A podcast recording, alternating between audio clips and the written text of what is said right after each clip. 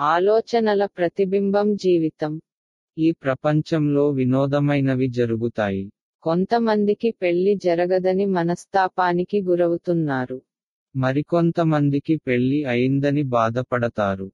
అవివాహితులకు మంచి జరగాలని ప్రార్థించవచ్చు.